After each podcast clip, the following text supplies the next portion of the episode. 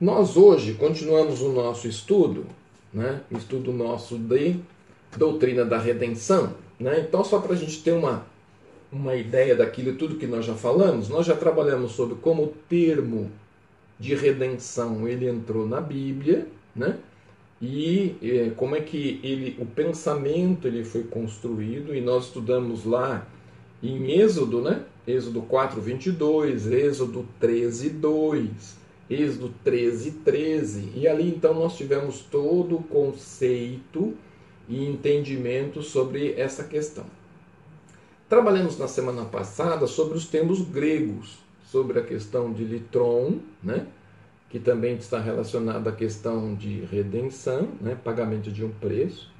A palavra em latim redimo, que também nos ajuda a entender essa a conotação né, que, está, que se dá na construção da ideia do pagamento de um preço, ligada à questão de um escravo ou de um cativo, para que ele pudesse se tornar livre. É, buscamos, então, dentro desse, desse aspecto, estabelecer uma definição teológica. Né? Então, nós trabalhamos a introdução do texto no aspecto bíblico, depois o que os termos dizem e qual a ideia e o princípio didático que Deus vai colocando para que nós possamos criar esse entendimento. Estabelecemos semana passada sobre a questão é, do, da definição teológica, para a gente só lembrar. Redenção inclui tudo aquilo que é, chamamos de salvação. Né? Então, quando nós falamos de redenção, nós estamos falando de salvação. Salvação, numa compreensão bem simplista, mas de maneira clara, livramento do pecado está relacionado à questão da salvação, perdão dos pecados está ligado à salvação, justificação, nos tornar justos, está ligado à salvação, santificação está ligada à salvação e à vida eterna. Então nós temos cinco elementos dentro da definição teológica ligada à questão da redenção, que é um ato pelo qual o salvo passa a ser de Deus, no sentido de propriedade. Né? Libertos do pecado, não somos mais escravos do pecado a partir do nosso encontro com Cristo, reconhecemos o nosso erro, o nosso pecado e a impossibilidade nossa de poder eh, tratar desse assunto, a necessidade de Cristo vir e entrar na história com o objetivo de resgatar, pagar o preço. Então, uma das questões importantes é: longe de Deus o homem é escravo do pecado, e quando nós temos Cristo, nós estamos libertos do pecado através da pessoa de Jesus. Então, o único que pode libertar o homem do pecado é Cristo. Não existe nenhum ato humano, nenhuma atitude, nenhum ato de bondade que o homem possa fazer que vai lhe conceder salvação. Porque a regra já foi estabelecida. Todo pecador deve morrer. Por quê? O salário do pecado é a morte. Por isso, então, na, no, no, na questão do resgate, na questão do pagamento, na questão do cumprimento daquilo que se estabelece, havia necessidade de que alguém morresse para que nós pudéssemos receber a questão da liberdade ou da libertação do pecado. Então significa que a partir do momento que eu tenho Cristo no meu coração, eu estou livre da escravidão do pecado e passo a ter então uma vida de liberdade. Para que nós possamos entender o termo, agora nós precisamos entender então, então a questão da função do redentor. De todos os títulos que Jesus recebeu ao longo do seu ministério, a expressão redentor ou o título redentor, sem dúvida, é um dos mais preciosos para nós. Então, uma das coisas importantes que nós vamos aprender hoje, né, ou que nós temos aprendido ao longo desses nossos estudos, é que Cristo como redentor, Cristo quando ele vem e vem com o objetivo de redimir os meus pecados, Cristo então ele passa a ser o protagonista dessa ação de resgate. Então ele vem, nasce com um objetivo e no ministério que Jesus vai desenvolver conosco, ele vai ser então o nosso resgatador. Ele vai ser então aquele que vai pagar o preço. Então significa que esse pagamento, né, ou a compra do resgate, ele só é possível feito diante da morte. Né? Então, a condição para se resgatar este perdido, este pecador, é uma continuação. Então, alguém teria que substituí-lo, morrer no lugar dele para pagamento de, dessa, dessa falta, desse, dessa questão do pecado. Na, no estudo passado, nós entendemos que Cristo tem é, a redenção dos nossos pecados. Né? Então, em Cristo, na pessoa de Cristo, sob Cristo, todos nós temos a redenção ou pagamento do nosso pecado. Né? E a partir do momento que Cristo está na minha vida, eu não sou mais escravo do pecado. Né? Antes eu vivia com o prazer e o desejo de pecar. Hoje não tenho mais prazer nisso. E aí, em Romanos 3, 23, naquilo que nós estudamos, Romanos 3, 23 vai dizer assim: Porque todos pecaram e todos estão destituídos da glória de Deus. Então, quem é esse todos? Toda a raça humana. Toda a raça humana pecou e toda a raça humana está distante, separada de Deus. Nessa questão, né, nós vamos ver assim, que no versículo 24 do texto vai dizer assim: sendo justificados gratuitamente pela graça, favor imerecido, pela redenção que há em Cristo Jesus. Então, como é que esse pecador que está destituído da graça de Deus, ele pode receber essa justificação? Essa justificação é dada para ele de maneira gratuita. Ele não merece, mas ele recebe. E através dessa graça recebida, onde ele é justificado, ele é redimido. O que quer dizer isso? a ação de Cristo e Cristo paga o pecado, assume a condição do pecado dele, o tornando liberto.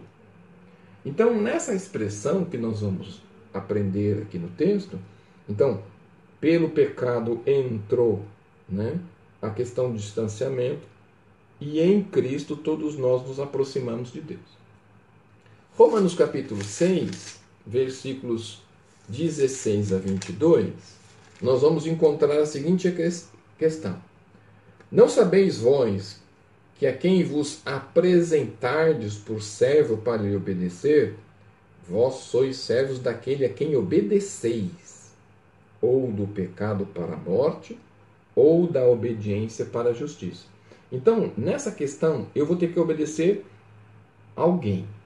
E nessa situação, assim, é, eu vou ser servo de alguém, eu vou ter o, algum senhor em mim, mandando em mim. Então o texto está dizendo assim: ó, não sabeis vós a quem vos apresentardes como servo para obedecer? Ou do pecado para a morte, ou da obediência para a justiça. Então nós temos duas opções: ou obediência para a justiça, ou o pecado para a morte. Então, essas duas possibilidades. A graça de Deus, que tendo sido servo do pecado, obedecesse de coração à forma da doutrina a que fostes entregues. E libertos do pecado, fostes feitos servos da justiça.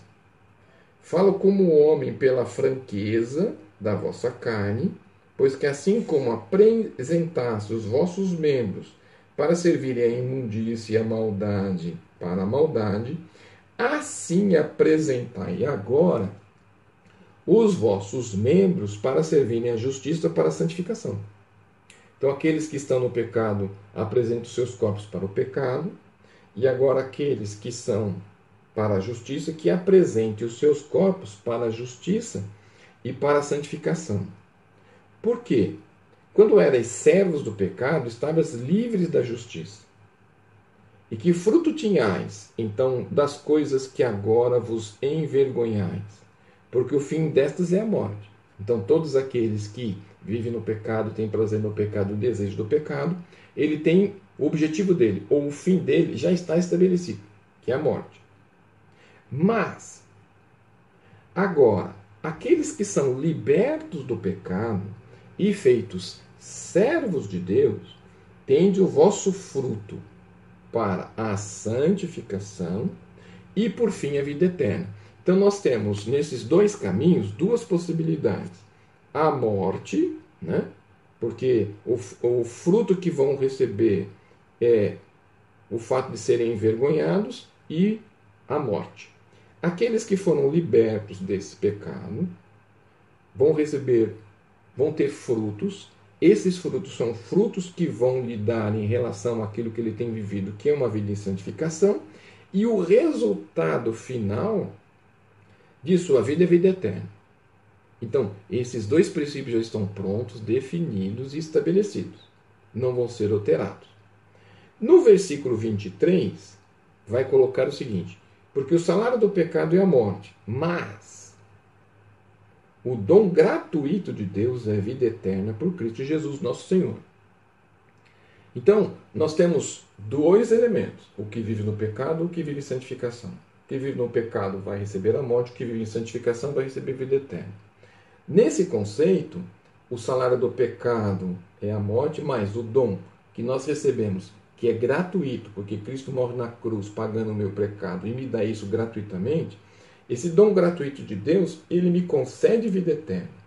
E a vida eterna, ela é concedida àquele que tem a vida transformada por Cristo Jesus. E Cristo Jesus é o meu Senhor. Então eu mudo de senhorio, mudo de servidão. Em Cristo eu sou servo no pecado eu sou escravo. No pecado ele vai cobrar conta. Em Cristo minha conta está paga. No pecado as coisas são livres à vontade. Com Cristo há regras para serem seguidas. No pecado eu tenho liberdade para fazer, mas no final eu tenho uma conta que vai me ser cobrada. Em Cristo eu tenho regras para viver. Por quê? porque minha conta já foi paga e eu sou liberto. Então, esse texto ele deixa evidenciadas essas verdades. Então, antes de nós sermos comprados por Cristo, então nós fomos comprados por um preço, não foi um preço barato. Nós antes, antes nos oferecíamos para o pecado, desejávamos o pecado, gostávamos do pecado, e éramos servos dele. E a partir do momento que nós somos livres, aí nós partimos para viver a vida estabelecida com Cristo, mudando o nosso Senhor e mudando a nossa servidão. Então nós ficamos livres do pecado, não estamos mais debaixo das regras do pecado, não conseguimos mais ter interesse e desejo em pecar e queremos e teremos uma vida nova. Romanos capítulo 7, versículos 23 e 24 vai nos ajudar.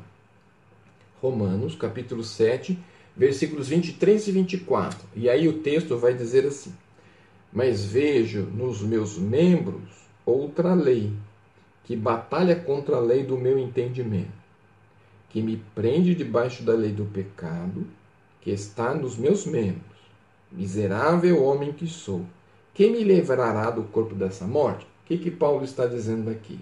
Ele está dizendo o quê? Que os meus membros Existe uma batalha, uma lei. Antes eu me oferecia para o pecado, tinha desejo de pecar e vontade de pecar. A partir do momento que eu tenho Jesus, eu não tenho mais vontade de pecar, mas eu tenho uma tendência, eu estou inclinado para pecar. Então, quando eu tenho uma tendência, mas eu quero viver de uma outra maneira, então significa que vai exigir de mim um esforço maior. Vamos pensar o seguinte: se nós formos nadar, e se nós nadarmos a favor da correnteza, você não precisa nadar, a correnteza te leva. Mas se eu quero nadar, mas eu quero nadar contra a correnteza, então significa que eu vou ter que me exercitar, eu vou ter que ter uma técnica, eu vou ter que saber aonde a correnteza é mais fraca, para que eu possa vencer aquela correnteza que vai exigir de mim um esforço maior do que quando eu desço correnteza abaixo. Então, Paulo está dizendo o seguinte: que eu tenho uma propensão ao pecado, porque os meus membros têm o desejo de pecar, e eu vou ter que lutar, e aí ele vai se dizer assim: eu sou um miserável homem, e quem vai poder me livrar do pecado dessa morte? Então, significa que, como é que eu venço essa circunstância se eu não tenho poder sobre mim? Então, significa que eu preciso da ação do Espírito Santo sobre minha vida. Por isso, no momento que eu me converto, o Espírito Santo vem habitar em mim. Porque a partir do momento que o Espírito Santo dirige a minha vida, ele vai ser a ferramenta necessária ou a tônica muscular espiritual que vai me ajudar a lutar a cada dia com todas essas tendências para o pecado. Então eu preciso ter uma vida espiritual, eu preciso ter uma vida de consagração, eu preciso ter uma vida de santificação, eu tenho uma, preciso ter uma vida de oração, eu preciso ter uma vida de devocional e leitura bíblica. Porque elas são ferramentas que vão me ajudar a tonificar a minha fé para vencer as adversidades que a vida vai trazer. Então, a partir do momento que eu estou liberto, que eu sou declarado né, livre, eu me torno livre da ação do pecado, então significa que eu não devo mais obedecer ao pecado, nem me oferecer ao pecado, nem permitir que esse pecado venha reinar em minha vida, porque minha vida agora pertence a um outro proprietário. Romanos 12, 1 e 2, Romanos 12, 1 e 2 vai nos dizer assim: Rogo-vos, pois, irmãos, pela compaixão de Deus, que apresentei os vossos corpos em sacrifício vivo, santo e agradável a Deus, que é o nosso culto. O que é o meu culto? Meu culto é ter uma vida de sacrifício vivo, uma vida em santificação, que seja agradável a Deus, e esse é meu culto. Então, eu vou para a igreja para continuar a cultuar a Deus agora com outros irmãos. Mas o meu culto ele não começa na igreja. O meu culto ele é uma continuidade de uma vida minha na presença de Deus. Então significa que eu cultuo o Senhor a todo momento, a todo instante. Por quê? Porque eu fui transformado. E essa transformação quer dizer o seguinte: que eu não me conformei não tomei a forma deste mundo, mas eu tive uma mudança de forma, eu fui transformado para viver de uma outra maneira. Não vos conformeis com este mundo, então não tome forma deste mundo, para, é, mas não vos conformeis com este mundo, mas transformai-vos pela renovação do vosso entendimento, para que experimenteis qual seja boa, agradável e perfeita vontade de Deus. Então, a partir do momento que a minha vida é um culto, e neste culto a minha vida ela é algo que é um sacrifício vivo, santo e agradável, vai gerar em mim ou vai gerar nesse relacionamento onde eu vou experimentar a boa, agradável e perfeita vontade de Deus sobre minha vida. Então eu não vivo aleatoriamente. Eu vivo uma vida na total dependência de Deus, porque é um culto constante, é um culto tratado a todo momento. Eu estou debaixo da compaixão de Deus. Eu estou apresentando a todo momento o meu corpo em sacrifício vivo este culto é um culto santo e agradável, porque é um culto feito de uma maneira racional e não desequilibrada, onde eu não me to não tomo a forma do mundo, mas eu sou transformado, e eu sou transformado de entendimento, onde eu experimento quem é esse Deus, a sua boa, a sua agradável e a sua perfeita vontade. Então, uma das coisas importantes que nós temos na questão da redenção do nosso pecado é que esse relacionamento vivido com Deus é um relacionamento de culto. Então não tem essa história, eu vou pecar ali e depois eu volto. Porque minha vida é uma constante na presença do Senhor. O Senhor sabe do meu coração, da minha intenção, da minha vontade, do meu querer, de tudo aquilo que acontece comigo. Desta maneira, eu tenho uma vida que precisa ser ajustada sempre ao propósito do Senhor. E desta maneira eu vou entender que Cristo, ele tem a redenção, paga o preço do meu pecado, e eu vou viver porque agora eu sou propriedade dele. Essa história de que eu faço da minha vida o que eu quero, eu tomo as decisões que eu quero, lê do engano. Porque todos aqueles que servem ao Senhor Jesus estão debaixo da autoridade dele e precisam pedir a direção dele para fazer aquilo que ele quer, não aquilo que eu desejo. Quero fazer da minha vida. Isso são elementos que nós estudamos até aqui. Hoje nós vamos falar de algo que as pessoas têm um conceito muito equivocado, que é sobre o sangue de Cristo. E muitas vezes, quando alguém quer pedir livremente alguma coisa, ele diz sobre a expressão: o sangue de Jesus tem poder. Nós gostaríamos de pensar sobre o sangue de Cristo, o sangue de Cristo no sentido de que sua morte na cruz, né, e teria que ser na cruz, não poderia ser em outra forma, de outro jeito, de outra maneira, porque é uma questão de sacrifício. Né? Então, toda a construção didática, desde Êxodo, desde a instituição do tabernáculo, desde a construção de todos os elementos didáticos que Deus está fazendo, para remeter. Então ela começa afunilando e esse afunilamento ele vai desembocar ou ele vai concluir na pessoa de Jesus. Então o ato de Cristo na cruz do Calvário, onde Cristo ele vai redimir o meu pecado, como que ele vai redimir o meu pecado? Então ele vai morrer a minha morte, o salário do pecado é a morte, mas, nesse conceito, e a necessidade de sangue. Por que, que a necessidade de sangue? O sangue de Cristo na morte de Cristo na cruz do Calvário é o preço pago pela nossa redenção. Então, quando nós olhamos para Romanos 3,23, é, desculpa, 3,25, Romanos capítulo 3, versículo número 25, o qual Deus propôs para a propiciação pela fé no seu sangue, para demonstrar a sua justiça pela remissão dos nossos pecados dantes cometidos sob a paciência de Deus. O que, que o texto está dizendo? Que quem propôs, Deus propôs que todos aqueles que têm fé em Cristo e esta fé no seu sangue foi feito para demonstrar que a justiça de Deus vai desenvolver em nós remissão, pagamento de pecados que foi cometido antes sob a paciência de Deus. Então, uma das coisas importantes que nós precisamos compreender aqui é a questão do sangue. Né? Então, uma das coisas importantes que nós precisamos entender é o que significa para o salvo em Jesus o sangue de Jesus. E o que significa estar debaixo deste sangue?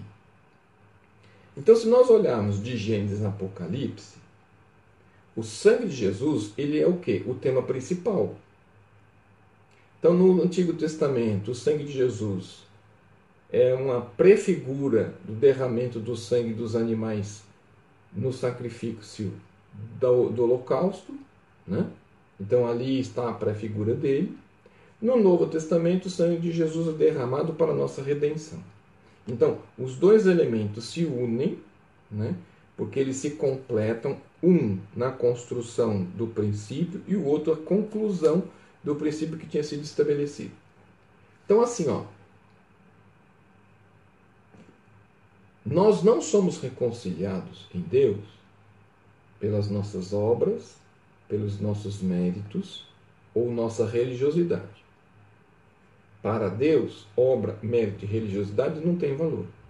Significa que o único meio de nos aproximarmos de Deus é através do sangue de Jesus. Então, o sangue de Jesus é o fundamento da nossa salvação. Então, quando nós falamos sobre a questão de salvação, nós estamos falando sobre a questão de sangue. Se você não estiver debaixo do sangue de Jesus, não haverá esperança para você. Então, condição para o salvo está debaixo do sangue. Sem derramamento de sangue, não há remissão dos pecados. Então, havia necessidade de morte? Sim. E também a necessidade de, de sangue, sangue derramado, para a remissão dos seus peca nossos pecados. Então, a obra é, não seria suficiente se na verdade não estivéssemos com essa questão. Então, a obra de Cristo não seria suficiente para levar você ao céu se não existisse derramamento de sangue. A igreja não poderia ser levada ao céu se não existisse o derramamento de sangue. Então, o derramamento do sangue do Cordeiro é que me faz entrar no céu. Então, sangue de Cristo vertido naquela cruz do Calvário, o seu sacrifício na cruz, a sua a remissão dos pecados, ela se completa no momento que há derramamento de sangue. Né? Então, essa questão ela é importante para que nós possamos ter em mente. Por quê? Porque o sangue ele tem três aspectos que eu gostaria de trabalhar com você para que você pudesse ter esse entendimento. Então, há três aspectos essenciais sobre a questão do sangue de Jesus. Primeiro, o valor do sangue. Né? Então, dentro desse conceito do sangue de Cristo derramado na cruz do Calvário, quais são os elementos que estão ali embutidos nele que fazem que o sangue de Jesus seja essencial para a remissão dos meus pecados e fazer com que eu possa adentrar o céu? Então, primeira questão, o valor do sangue. Para nós entendermos a questão do valor do sangue, eu quero convidar você, 1 Pedro, capítulo 1, versículos 18 e 19. Né? Então, uma das coisas importantes. 1 Pedro, capítulo 1, versículos 18 e 19. E aí nós vamos começar a trabalhar o conceito sobre o valor do sangue de Jesus. Então o texto diz assim: sabendo que não foi com coisa corruptível, como prata ou ouro, que fostes resgatado da vossa vã maneira de viver, que por tradição recebeste os vossos pais, mas com o precioso sangue de Cristo, como de um cordeiro imaculado e incontaminado. Então, esse resgate, esse pagamento de um preço que se faz com um escravo que está preso a uma circunstância e nós estamos presos com a questão do pecado, embora nós tenhamos dois elementos que sejam preciosos, que seja a questão do ouro e da prata, nós vamos observar e ver que o nosso resgate ou o nosso pagamento não foi nesta moeda. Então, sabendo que não foi com coisa corruptível, né, que é a questão do ouro e prata, como prata e ouro, mas nós fomos comprados com aquilo que mais puro existe. O ouro ele tem um grau de pureza, a prata tem um grau menor de pureza, né? então o ouro é o produto mais puro que se tem então, o sangue de Cristo é algo mais puro que esses dois elementos que nós, no nosso, no nosso mundo, nós podemos chegar, que é a questão do ouro. Então, é, fomos resgatados da vossa vã maneira de viver, que por tradição recebeste os vossos pais, mas com um precioso sangue de Cristo, como de um cordeiro imaculado e incontaminado. Então, quer dizer o seguinte: nós somos comprados nós somos imperfeitos pelo pecado e fomos comprados com algo perfeito, que é Cristo Jesus. Então, uma das coisas importantes que nós vamos ver, Pedro vai nos apontar e vai nos demonstrar que o seu valor, o valor de Jesus, ele é um valor incomparável. Então, quando ele diz aqui, né, que ele é imaculado e incontaminado, ele está dizendo assim que diante de tudo aquilo que nós temos de valor, para aquilo que Cristo é em essência, não existe nenhum valor que possa ser comparado a ele. Então Pedro ele vai selecionar esses metais preciosos usados para a compra de bens, né? E, e ele vai fazer da seguinte forma, né? ele vai fazer a seguinte comparação. Quando Deus foi nos comprar, quando Deus foi nos remir, quando Deus foi nos redimir do pecado, ele não empregou, isso que eu acho que é bonito no texto, que, que, que Pedro aponta, ele não empregou nesta compra nem ouro e nem prata mas Deus utilizou um referencial dele de mais puro e precioso que Deus possuía, que é o próprio sangue de Cristo. Então significa que nessa questão de comparativo, por mais que o, o, o apontamento significa que é incomparável, né? então o nosso, a nossa compreensão nesse conceito e é isso que eu preciso entender: que o sangue precioso de Jesus, Deus quer me dizer que eu tenho um valor mais precioso do que o próprio ouro. Em, tempos de comparativo, em tempos de valor para Deus, não existe nada no universo que me dê menos valor do que aquilo que Deus me dá. Então, e, e, isso é importante porque a maioria das pessoas dizem assim: eu não tenho valor, eu não tenho significado, é, ninguém gosta de mim. É, as pessoas olham para si e se veem é, desqualificada, elas veem em si que elas não têm é, valor algum. E esse princípio de 1 Pedro 1, 18, 19 ele deve ser anotado com aquela canetinha amarela, fosforescente, para todas as vezes que você lembrar ou pensar, ou alguém dizer para você, ou você ouvir de alguém, eu não tenho valor algum, você possa lembrar de 1 Pedro 1, 18, 19, onde mostra que nós somos comprados pelo sangue de Jesus, que é para Deus algo de mais precioso que Ele tem, porque Deus está dizendo para mim e para você que nós valemos mais do que ouro. E nós não temos o direito de nos diminuir porque o autor da vida e o dono do universo me valoriza.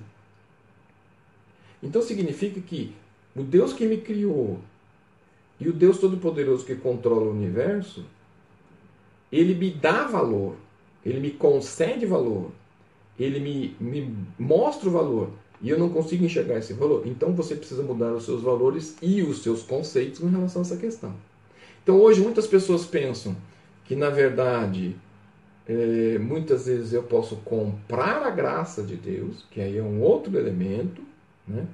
comprar a graça de Deus com dinheiro, comprar a obra de Deus com dinheiro, comprar o poder de Deus com dinheiro. Então, dê tanto para você receber tanto, dê mais para que Deus te dê mais, e não existe essa, essa questão. Isso é um ledo engano, isso é engodo, isso é uma mentira, isso não é uma verdade. E muitas pessoas estão sendo ludibriadas por causa disso, porque tudo aquilo que Deus faz, Ele faz graciosamente, Deus não cobra nada. E todo aquele que põe ou tenta mensurar um valor para algo de Deus, ele está errado, porque se Deus já coloca Jesus acima de qualquer outro valor de prata ou ouro, então significa que qualquer coisa que esteja relacionado com Deus não tem preço. Então não tem como você mensurar oração, pagar para receber bênção, dar coisas para que Deus te devolva, dar algo para que você possa receber mais. Isso é de homens. Isso não é de Deus. Porque o princípio estabelecido por Deus está aqui. Então, dentro desse olhar, né, é, Deus nos comprou e ele não usou tesouros do mundo, mas o sangue de seu filho. E aí, lá em Atos, capítulo 20, versículo 28, vai nos remeter da seguinte maneira: a igreja de Deus, a qual ele comprou com o seu próprio sangue. Então significa que a igreja do Senhor Jesus, ela foi comprada com o sangue do Cordeiro. E nesse conceito e nesse princípio são as regras que nós precisamos ter. Então, na igreja não existe ninguém maior ou menor, não existe ninguém, alguém mais importante, nenhum líder é mais importante, nenhum trabalho que se faz é mais importante, ninguém é ovacionado, né? ninguém pode se sentir melhor do que ninguém, porque neste corpo, a cabeça é Cristo, nós, como seus membros, temos que viver uma vida completamente dedicada e firmada nesses princípios estabelecidos pela Sua palavra. Aprenda essa verdade, aprenda esse princípio, aprenda esse conceito na sua vida, para que você não possa se equivocar ou se deixar levar por circunstâncias que verdadeiramente não são de Deus. Então existe um equívoco hoje, que a palavra de Deus nos ensina. Não se, não se mensura nada de Deus com elementos materiais. Porque todos os elementos que estão relacionados com Deus são elementos voltados ao aspecto espiritual. Deus é dono da prata? É. É dono do ouro? É. Mas ele não busca esses recursos para nos comprar. Ele vai usar aquilo que de mais precioso ele tem, seu filho, que é um valor incomparável em relação a qualquer outra coisa, e que na verdade todos nós somos comprados e lavados nesse mesmo sangue. Então significa que além de ser comprado com um valor incomparável, todos nós somos iguais, fomos lavados no mesmo sangue. Ninguém foi lavado em mais sangue para que ele seja alguém mais importante. Na igreja não tem ninguém importante. O único importante é Deus. O único verdadeiramente que tem que estar no centro é Deus. Por quê? Porque Ele é o autor e consumador da fé. É Ele que fez esse ato de graça para mim. Então não olhe para a sua vida e não te desmereça, porque o autor do universo, o Todo-Poderoso, valoriza a sua vida e muito. Nós vamos parar por aqui. Semana que vem nós vamos continuar a partir desse princípio, né? E nós vamos começar a pensar sobre o valor indispensável. Nós falamos hoje do valor incomparável. Na semana que vem, nós vamos falar sobre o valor indispensável. Busque é, estudar esses textos, essas, essas, é, esses elementos, né? Nós estamos procurando facilitar para você da melhor maneira possível, para que você possa ter, numa linguagem simples, essa verdade e de uma certa maneira você ter o conteúdo que precisa para que você possa entender tudo aquilo que Deus realizou e fez na sua vida. Meu irmão, você é muito precioso. Ponto pacífico. Não olhe para as circunstâncias nem para as pessoas. Olhe para Deus. Ele vai responder e resolver todas as circunstâncias daquilo que você precisa.